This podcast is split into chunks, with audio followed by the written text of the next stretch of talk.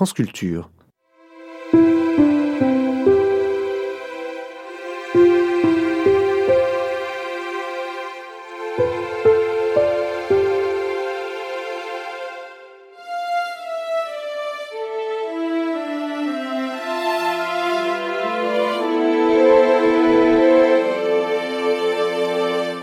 Les nuits de France Culture, une mémoire radiophonique. Les archives ont le don de nous distraire, de nous instruire, comme le font, cela dit, tous les rendez-vous radiophoniques d'aujourd'hui. La tribune de Paris qui vient, elle date du milieu des années 50, est donc distrayante et instructive. Et peut-être, et certainement, pour d'autres raisons qu'elle devait l'être lors de sa première diffusion. Pourrait-on dire, de nos jours, que tous les grands plats ont été faits, inventés par des hommes? Se demander si les mères, lyonnaises ou non, ne faisaient finalement que donner leur nom à leur restaurant et en somme copier la cuisine des hommes.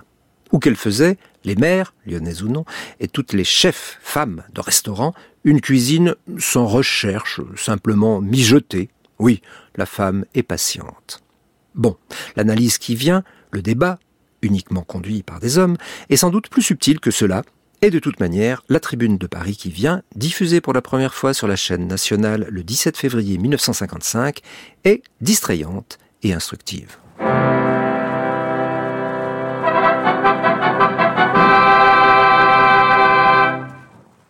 Tribune de Paris. Les hommes, les événements, les idées à l'ordre du jour. Une émission d'Émile Dana et Raymond Thévenin.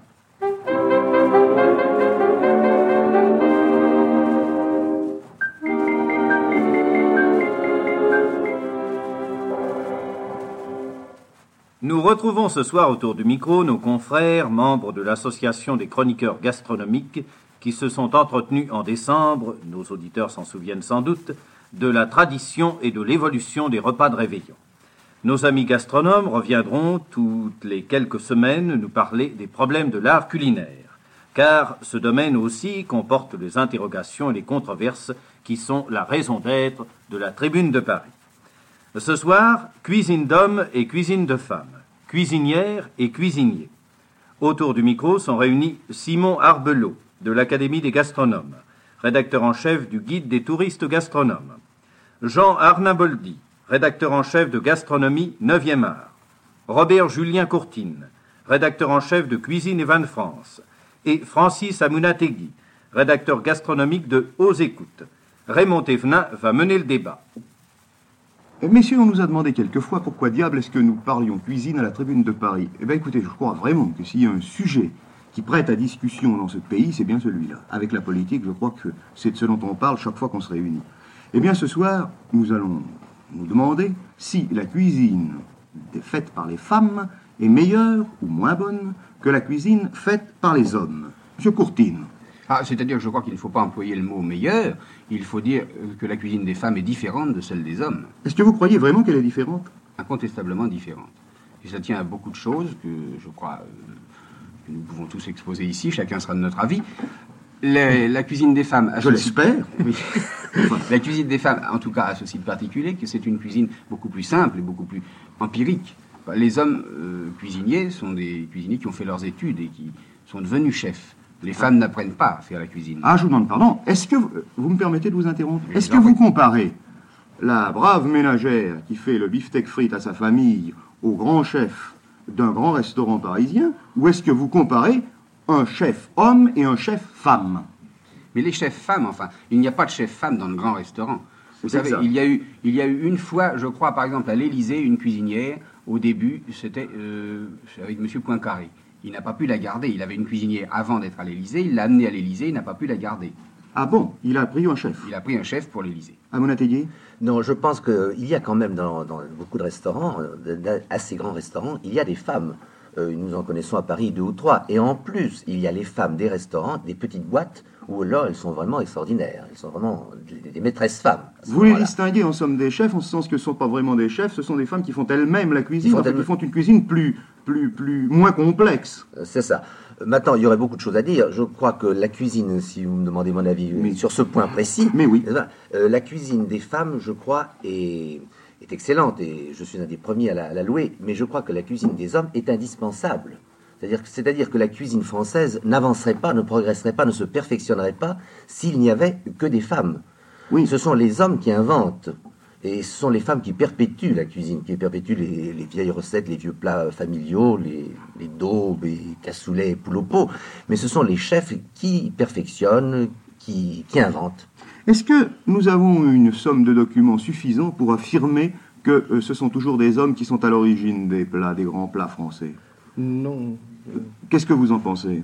Je ne pense pas qu'on ait tellement de documents, mais il y a une chose certaine, c'est que depuis très longtemps, euh, dans les familles nobles et qui étaient aisées, on n'a jamais employé de cuisinières, c'était toujours des hommes. Et au XVIIe siècle, on remarquait justement les gens qui utilisaient des cuisinières parce que l'on les considérait comme étant euh, moins riches ou leur standing baissant. Oui, Alors, elles ont donc, les hommes ont donc toujours préparé une cuisine plus riche puisqu'ils étaient chargés d'assurer la, la, table dans de grandes maisons. Simon Bello. Nous avons connu tous de bons cuisiniers, de bonnes cuisinières. Je ne crois pas qu'on puisse se, diviser en deux le monde de la cuisine. Il n'y a pas de mandarin. Euh, ceci dit, je crois que les femmes euh, sont très appréciables en cuisine, mais c'est une question plutôt sentimentale. Je crois que nous avons tous connu des cuisinières, euh, nos mères, nos propres cuisinières à nous, et toutes ces femmes que nous avons rencontrées dans la vie qui sont vraiment d'excellentes cuisinières et euh, qui ont un rôle à jouer, je crois, beaucoup plus grand que les hommes, euh, du point de vue du soin qu'elles apportent et du, des petits soins dont elles nous comblent. Est-ce que vous croyez qu'il y a une différence fondamentale entre les deux cuisines? C'est là-dessus que je voudrais insister. Vous avez dit quelques mots tout à l'heure, euh, mais j'aimerais que vous insistiez, Monsieur Courtier. Je crois vraiment qu'il y a une différence fondamentale parce que, encore une fois, la cuisine de femme, c'est une cuisine empirique. C'est des recettes qu'elle tient de sa mère, qu'elle même la tenait de sa grand-mère et de l'arrière-grand-mère. Et par conséquent, c'est de la cuisine beaucoup plus simple. C'est de la cuisine sans recherche, mais c'est de la cuisine mijotée, par exemple, parce que la femme est plus patiente. Maintenant, un jour, il y a un, restaurateur euh, disparu depuis, qui était Georges Rabu, m'avait fait cette réflexion qui m'avait frappé. Il m'avait dit que toujours la femme était plus intéressée et qu'elle mettait moins de choses. Vous voyez, elle, par exemple, un chef mettra largement du beurre ou du foie gras ou des choses comme ça, et la femme en met moins. Est-ce que c'est un bien ou un mal? Moi, je crois que c'est un bien, personnellement. Enfin, euh, évidemment, la cuisine est moins riche, mais elle est plus simple et plus valable. À mon atelier euh, Si on veut, moi j'ai mon petit point à dire là-dedans, si on veut absolument faire une comparaison entre la cuisine d'homme et la cuisine de femme, j'ai un exemple très concret et très précis. Je vous en prie. Euh, c'est celui d'une omelette aux truffes. Il m'est arrivé pendant les vacances dernières de manger une omelette aux truffes un soir à Userche, faite par une femme, et le lendemain, à déjeuner à Brive, à Brive-la-Gaillarde, une omelette, la même omelette aux truffes, une omelette aux truffes faite par un homme. Vous aimez ça, non? Euh, ah C'est un des plats, des plats les meilleurs de la cuisine française, l'omelette aux truffes. Eh bien, ces deux omelettes avaient une, différence euh, extraordinaire entre elles. L'omelette, l'omelette faite par, la, par la, brave cuisinière du Zerche était une omelette euh, familière, elle était bourrée de truffes, elle était un peu désordonnée, L'omelette de l'homme, l'omelette de Brive-la-Gaillarde, est une omelette aux plis impeccables, tirée au cordeau, solennelle, très consciente. Enfin, c'était une omelette de, mettons, de palace. Elle était excellente. Et les deux étaient excellents? Les deux étaient excellents. Laquelle était la meilleure? Allez, dites franchement votre sentiment. L'omelette de femme. Non, c'est à moi de répondre. Ah, c'est pas M. Orbello, lui c'est sentimental, il nous a dit sa position. Je connais les deux omelettes, mais tu ne les connais pas ces deux-là. Eh bien, peut-être c'est l'omelette de la femme qui était peut-être meilleure. C'est l'omelette de la, femme. L'autre était un peu, un peu solennel, c'est le mot. Un peu solennel. Et parce que l'omelette est un plat simple, encore une fois. Et ça me fait penser à ce que nous disions l'autre jour à propos d'un poète français qui disait, qui adorait le miroton et qui disait, au fond, le miroton, un vrai miroton, il n'y a plus que cinq ou six femmes, cinq ou six concierges autour de Saint-Sulpice, à savoir faire le miroton, qui sont dans anciennes servantes d'archevêque et qui savent faire un miroton. Eh bien, je crois qu'un chef ne fera jamais un miroton comme une femme sait le faire. Vous disiez tout à l'heure que c'était les hommes qui étaient à la plupart à l'origine euh, des grands plats français, mais il n'y a pas une omelette de la mère Poulard il n'y a pas des choses. Il n'y a pas d'autres. Pardon, je cite ça comme, comme, comme exemple. Il n'y a pas d'autres exemples? Mais l'omelette de la mère Poulard, c'est une toute petite variante d'une omelette. C'est une omelette dans laquelle on met un petit peu de crème, n'est-ce pas? Mais oui, non, ce n'est pas, une invention. Euh, au fond, tous les grands plats ont été faits par des hommes, ont été créés par des hommes. Vraiment, c'est la, grande majorité. Jean Naboldi euh, Je crois, là, quand on, parle de, que, quand on dit que tous les grands plats ont été créés par des hommes, ça n'est peut-être pas tout à fait vrai. Parce que si la source de la grande, de la grande cuisine française est la cuisine régionale, il est à penser que souvent cette cuisine régionale, en somme, était mise au point par des générations de cuisinières. Les hommes y ont apporté ensuite, comme vous le disiez tout à l'heure, leur, euh, leur invention. Ils ont ajouté. Mais vous pensez que les grands plats, les grands plats régionaux français, c'est-à-dire, euh, je ne sais pas, moi, on parlait tout à l'heure. Le beurre blanc, par exemple. Le beurre blanc. Le beurre blanc est un plat de femme, à mon sens. Qu'est-ce que c'est le beurre blanc? Je veux dire, non mais qu'est-ce que c'est Non mais qu'est-ce que c'est Qu'est-ce qu'on sert Qu'est-ce que quel plat pensez-vous? Ah, N'importe quel poisson au beurre blanc, enfin le brochet par exemple, le brochet de Loire au beurre blanc puisque c'est un plat nantais. Eh bien, je crois que le beurre blanc est mieux, toujours mieux réussi par une femme. Et je ne prends qu'un exemple, c'est sur Paris. Je crois que le meilleur est celui de la mère Michel, qui est une brave, brave nantaise, qui a un restaurant à Paris, qui fait un beurre blanc étonnant et beaucoup plus simple et si vous voulez beaucoup plus savoureux à la fois et toujours un, petit quelque chose qui, qui fait que c'est une grande chose. Mais quand je vais chez la mère Michel, que j'apprécie particulièrement, je préfère prendre son turbo au beurre blanc, son saumon au beurre blanc que son brochet au beurre blanc. Enfin, à cause des arrêts. personnel. À cause des Tout à fait personnel. Pour rien, et son beurre blanc est toujours magnifique. Simon Arbello, vous ne dites rien, là vous êtes resté sur votre... Non, parce que vous êtes dans la grande cuisine, vous êtes dans la très grande cuisine, vous parlez de beurre blanc, de brochet. Moi je parle de... je reviens à l'omelette. L'omelette, elle est vraiment la cuisine des femmes. Moi, j'ai connu une cuisinière qui se levait le matin très tôt, euh, au printemps, qui allait cueillir des têtes de scorsonnaires. Elle il fallait les cueillir une à une, c'était très difficile, et euh, on les faisait sauter après dans l'air graisse d'oie et la mettait dans l'omelette. Et une omelette comme ça, on n'en mange pas à Paris. Ça, c'est la véritable omelette de, cuisine de femme. C'est pourquoi je dis, je suis sentimental quand je pense aux cuisinières, parce que c'est une race qui a disparu. Vous avez raison, il y en a de moins en moins. Il y en avait dans les familles, il y avait ces femmes qui étaient depuis 30 et 40 ans devant le même fourneau. Et puis alors, il y a aussi cette grâce de cuisinière, la cuisinière des célibataires. C'est une femme intransigeante, terrible, qui veille sur son monsieur, qui va au marché du quartier et qui réclame l'entrecôte pour mon monsieur, comme si son monsieur était le seul dans le quartier à aimer l'entrecôte. Eh bien, c'est une race qui, elle, existe encore. Et c'est là pourquoi je suis assez sensible aux cuisinières, parce qu'on pense à tous les bienfaits qu'elles répandent euh, pour les pauvres hommes seuls. Écoutez, c'est assez oh, touchant. Mais dites-moi, euh, il y a un certain nombre de restaurants à Paris, notamment, j'ai dit à Paris parce que nous sommes à Paris, euh, je suis un peu convaincu comme vous que la meilleure cuisine, enfin la cuisine est d'origine provinciale si vous voulez. Mais il y a à Paris et en province un certain nombre de restaurants assez connus dont la cuisine est faite par des femmes. Ah oui, il y a Lyon en particulier, les, par exemple les, cuisines des Saintes-Mères lyonnaises, oui, la mère Brasier, la mère Fillou. On en connaît ailleurs. Je crois dire que ce qu'on va chercher, comme le disait Simon Arbelot, ce qu'on va chercher surtout quand on va dans un restaurant dirigé où la, la cuisine est faite par une femme, c'est un petit peu des souvenirs que nous avons de notre, de notre enfance et de la cuisine familiale. Monsieur Arnaboldi, quand on va dans un restaurant qui porte comme euh, enseigne, si vous voulez, la mère un tel, est-ce que c'est vraiment elle qui fait la cuisine? Ou est-ce que, ce n'est plus que le panonceau du restaurant? Ah non, je veux dire que dans, vraiment dans la plupart des cas, c'est encore elle qui fait la cuisine. Maintenant, en dehors de Lyon, c'est inconvenant. La mer est À Lyon, c'est permis. Il n'y a qu'à Lyon on admet de dire la mer. Il y a beaucoup de cuisinières qui à, Paris, qui à Paris n'aiment pas qu'on les appelle mère, et qui exigent qu'on les appelle madame. Mais c'est notre amie Courtine qui vient de nous parler tout à l'heure de la mère Michel. J'ai parlé de la mère Michel parce qu'elle s'appelle comme ça, c'est le nom même du restaurant. C'est son nom. C'est le nom du restaurant. y a-t-il d'autres restaurants de ce genre où on la cuisine faite par une femme est une saveur spéciale?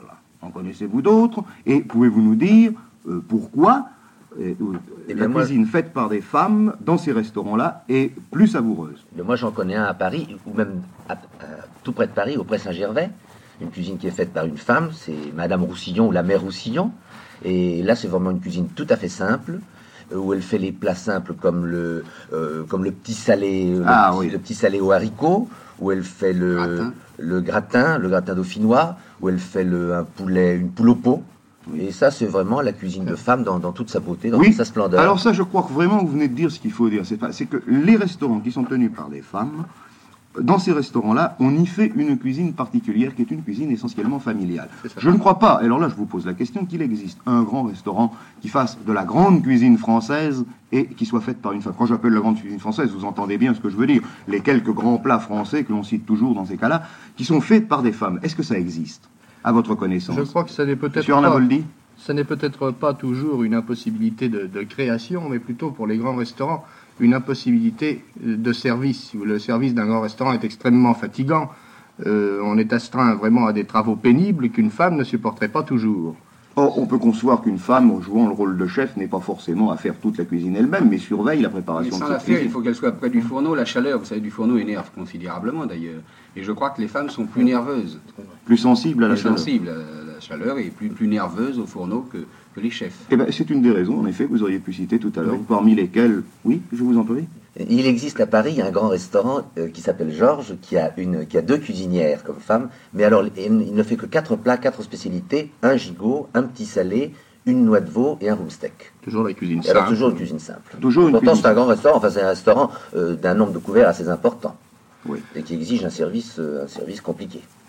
C'est curieux, voyez-vous, mon cher Courtine, je, je reviens à mon dada. J'ai la conviction qu'il y a tout de même des femmes qui ont donné leur nom à des plats. Ah, il y en a incontestablement, mais il y a surtout des cuisiniers qui ont donné le, nom d'une femme à leur plat. Mais enfin, il y a tout de même des femmes qui ont donné le nom de plat. Il y a la Dubarry qui a, je crois, inventé un potage, et il y a Marie Lézinsa qui a euh, inventé les bouchées à la reine. Ah, c'est Marie Lexinska qui a inventé les bouchées à la reine Oui. Mais elle-même Elle-même. Ou si c'est un plat qui a été fait à sa non, demande Non, non, c'est elle qui les, a, qui les a créés, qui les a inventés. Je vous vois vouloir prendre la parole. Ah, vous, avez un exemple à citer? J'ai une course, c'est plutôt c'est une anecdote qui n'est pas, qui ne peut pas être un exemple, qui est simplement amusante. À la fin du siècle dernier, je crois, il y avait une divette en vogue qui était appelée la Dujardin, et elle euh, dînait au café de Paris. On lui servit au cours de son dîner des pommes rissolées, euh, qui étaient remarquablement faites, mais elle dit après les avoir dégustées, elles sont peut-être très bonnes, mais en aucun cas elles ne valent celles que sait faire ma mère, parce que ma mère a un tour de main spécial pour faire les pommes rissolées. Et pour faire plaisir à la du jardin, la direction du café de Paris, quelque temps après, fit venir sa mère, qui fit les pommes rissolées à la du jardin. Est-ce qu'elles sont meilleures? Elles étaient meilleures? Ben, Elle a dû les trouver meilleures, sûrement. C'est ça, oui, je pense. Parce que c'était les pommes Si on l'a prévenu. Monsieur Arbello Eh bien, vous parliez de plats, euh, de chefs qui ont donné un nom de femme à un plat. Il y a la pêche Belba. Par quoi Ce n'est pas. La pêche pas... Belba, euh, non, c'est le Escoffier étant à Londres, je crois, au Savoy, servait la fameuse cantatrice Melba qui euh, voulait des plats pas trop froids à cause de sa gorge. Elle allait chanter et elle lui a demandé un jour de lui faire un entremets qui ne soit pas glacé, mais qui soit cependant qui s'en rapproche. Et il a fait cette pêche Belba qui consiste à une glace euh, relativement euh, faible comme euh, densité et avec une pêche dessus. C'est ça la pêche Melba. Ah, je croyais que c'était elle qui l'avait fait. Non, non, pas du tout. C'est Escoffier qui l'a fait pour elle. Il a, il a, il a consacré le nom. C'est la, pêche à la Melba, d'ailleurs. À la Melba. Ah, vous l'avez dit. je crois qu'il y a un point sur lequel nous n'avons pas assez attiré l'attention. quand nous voulons comparer les hommes et les femmes, c'est que les femmes se connaissent, s'entendent moins en, en vin que les hommes. Et ceci peut être pour les femmes, pour les cuisinières femmes, un petit handicap, un assez gros handicap même. Euh, je connais des, des, cuisinières très, très fameuses et très expertes euh, qui, qui ne boivent pas de vin. Alors, il est difficile de préparer un repas, d'établir un repas, de composer un repas, euh, si elles ne connaissent pas exactement la, valeur, la qualité d'un vin par rapport à un plat. Ah, je, je, ne suis pas tout à fait de votre avis, je m'excuse, mais enfin, écoutez, un plat c'est un plat, un vin c'est un vin. Qu'il faille après coup marier le vin et le plat, d'accord, mais ça n'enlève rien à la qualité du plat si ce plat est bien fait. Oui, mais ce plat figurera dans un repas et ce repas ne sera parfait que s'il est vraiment accompagné du, vin adéquat. C'est un ensemble. À quoi on peut vous répondre que la cuisinière n'est pas chargée de l'ordonnance du, repas, qu'elle est chargée de préparer les plats et que ce soin peut revenir à quelqu'un d'autre. Enfin, je ne sais pas, moi, ça. Non, ne pas connaître les vins encore faudrait-il prouver que les femmes connaissent moins les vins, les moins les vins que les hommes. Enfin, ça, c'est encore à prouver. Mais en admettant que ce soit prouvé, je me demande si c'est vraiment un handicap, car une femme peut parfaitement préparer un plat à la perfection et, mon Dieu, se désintéresser de l'ordonnancement du repas dans lequel ce, repas sera servi, ce plat sera servi. Nous revenons à ce que nous disions tout à l'heure. Une femme peut préparer un plat à la perfection, mais c'est là où elle est handicapée par rapport au chef, au grand chef qui fait de la haute et de la grande cuisine, parce que la haute cuisine, ce n'est pas un plat, c'est un ensemble, c'est une harmonie, c'est un ensemble de plats et d'harmonies qui font le repas entier. Eh bien, écoutez, si vous voulez, euh, je veux bien, nous pourrions poursuivre ce débat longtemps, euh, je veux bien revenir à ce que nous disions au début, que peut-être en effet euh, les femmes font une cuisine plus familière, plus familiale. Familiale, oui. Ce serait plus juste de dire familiale. Qu'en pensez-vous, monsieur Arbello ah, Moi, je pense que la meilleure cuisinière, c'est que notre propre femme. Ah, mais vous parlez pour vous, mon cher ami. Mais pour nous tous, parce que les femmes connaissent l'art de retenir leur mari par la table. En tout cas, il faut qu'elles le connaissent. Quatre membres de l'Association des chroniqueurs gastronomiques français, Simon Arbelot, Francis Amunategui, Jean Arnaboldi et Robert Julien Courtine se sont entretenus des mérites comparés de la cuisine d'hommes et de la cuisine de femmes. Vous venez d'entendre La Tribune de Paris, une émission du journal parlé de la radiodiffusion télévision française, réalisé par Émile Dana et Raymond Thévenin.